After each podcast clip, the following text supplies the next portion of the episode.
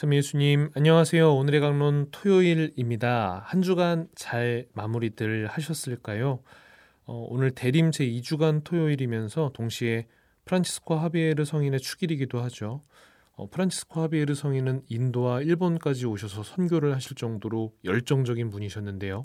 때문에 선교의 수호자이기도 하십니다. 제가 또 맡고 있는 소임이 해외 선교이기도 해서요. 제가 늘 한 번쯤은 제가 다녀온 선교 얘기 말씀드린다고 했는데 오늘이 날이겠다 싶어서 복음과는 상관없지만 처음으로 한번 어, 말씀드리려고 합니다. 저는 그 아프리카 탄자니아 어, 킬리만자로랑 세렝게티로 많이들 알고 계시죠. 이 탄자니아에서 선교를 했었는데요. 어, 제가 처음 도착하자마자 한 달간 살았던 곳은 그 물 인터넷 전기가 없던 곳이었습니다. 뭐 각오를 하고 가기는 했는데요. 막상 그런 환경에서 살아보니까 정말 하루 종일 입에서 원망이 절로 나왔었습니다. 시간이 하루 이틀 지나면서는 점점 얼굴이 굳어지고 찡그려지고 짜증이 또 많아지게 되더라고요.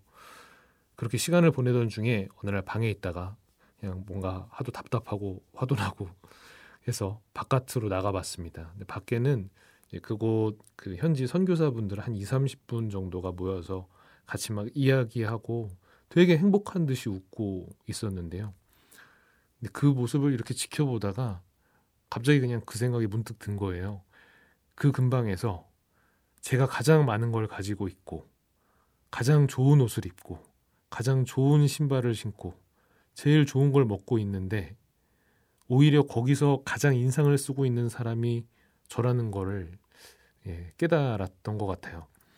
그래서 이들과 함께 살고 이들처럼 되겠다는 좋은 마음으로 막상 선교지에 오기는 했는데 오히려 그 많은 것들을 손에 쥐고도 여전히 만족하지 못해서 오만상을 쓰고 있구나 하는 생각을 했더랬습니다. 우리가 지금 맞이하고 있는 이 대림식이요. 흔히 이야기할 때 예수님께서 사람이 되어 오신 게 얼마나 큰 희생이며 기적인지 모른다. 뭐 저도 교우분들께 참 많이 했던 얘기였는데요. 그때 이 생각이 되게 강하게 들었습니다. 심지어 그분들과 저는 같은 사람이잖아요. 어차피 피조물인데 더군다나 저는 그분들처럼은 살 수조차 없는 삶을 이미 살고 계신 분들 앞에서 단지 아주 조금 비슷해진 것만으로도 그렇게 오만상을 썼으니 예수님은 아예 존재 자체가 다르시잖아요. 그죠?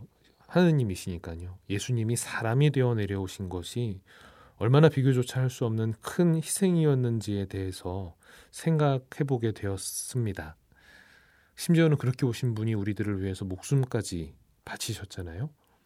제가 했던 결심들, 생각들이 얼마나 보잘 것 없고 가소로운 것인지 뭐 깨닫게 되었던 것 같습니다. 뭐 결국은 사람이더라고요. 그렇게 사람들로부터 받게 되는 위로로 인해서 제 처지를 조금씩 인정하고 여유가 생기면서는 사람들이 주는 사랑으로 조금 더 자주 감사드리고 웃을 수 있었던 것 같습니다. 뭐 이렇게 힘든 분도 있는데 우리가 얼마나 행복하겠어요? 이런 얘기를 드리려고 하는 게 아니에요. 뭐 남 아픈 거 안다고 내가 아픈 게 사라지는 게 아니죠. 뭐 층위가 다른 고통이라 하더라도 우리 저마다 가지고 있는 각자에게 참 힘든 어려움들이 있습니다.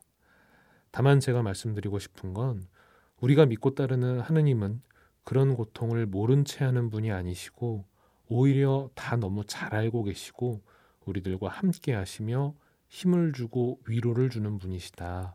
라는 겁니다. 그러니 사도 바울의 말씀처럼 언제나 기뻐하십시오. 끊임없이 기도, 기도하십시오. 모든 일에 감사하십시오. 이 말을 우리가 꼭 기억할 수 있으면 좋겠습니다. 그렇게 거룩한 마음으로 대림식이 잘 준비하셔서 예수님 탄생이 크나큰 은총이 여러분들 모두와 함께 하시기를 진심으로 바라고 기도하겠습니다. 한 주간 함께 할 수 있어서 감사했습니다. 저는 또 5주 뒤에 여러분들과 인사드리도록 하겠습니다. 좋은 주말 되세요.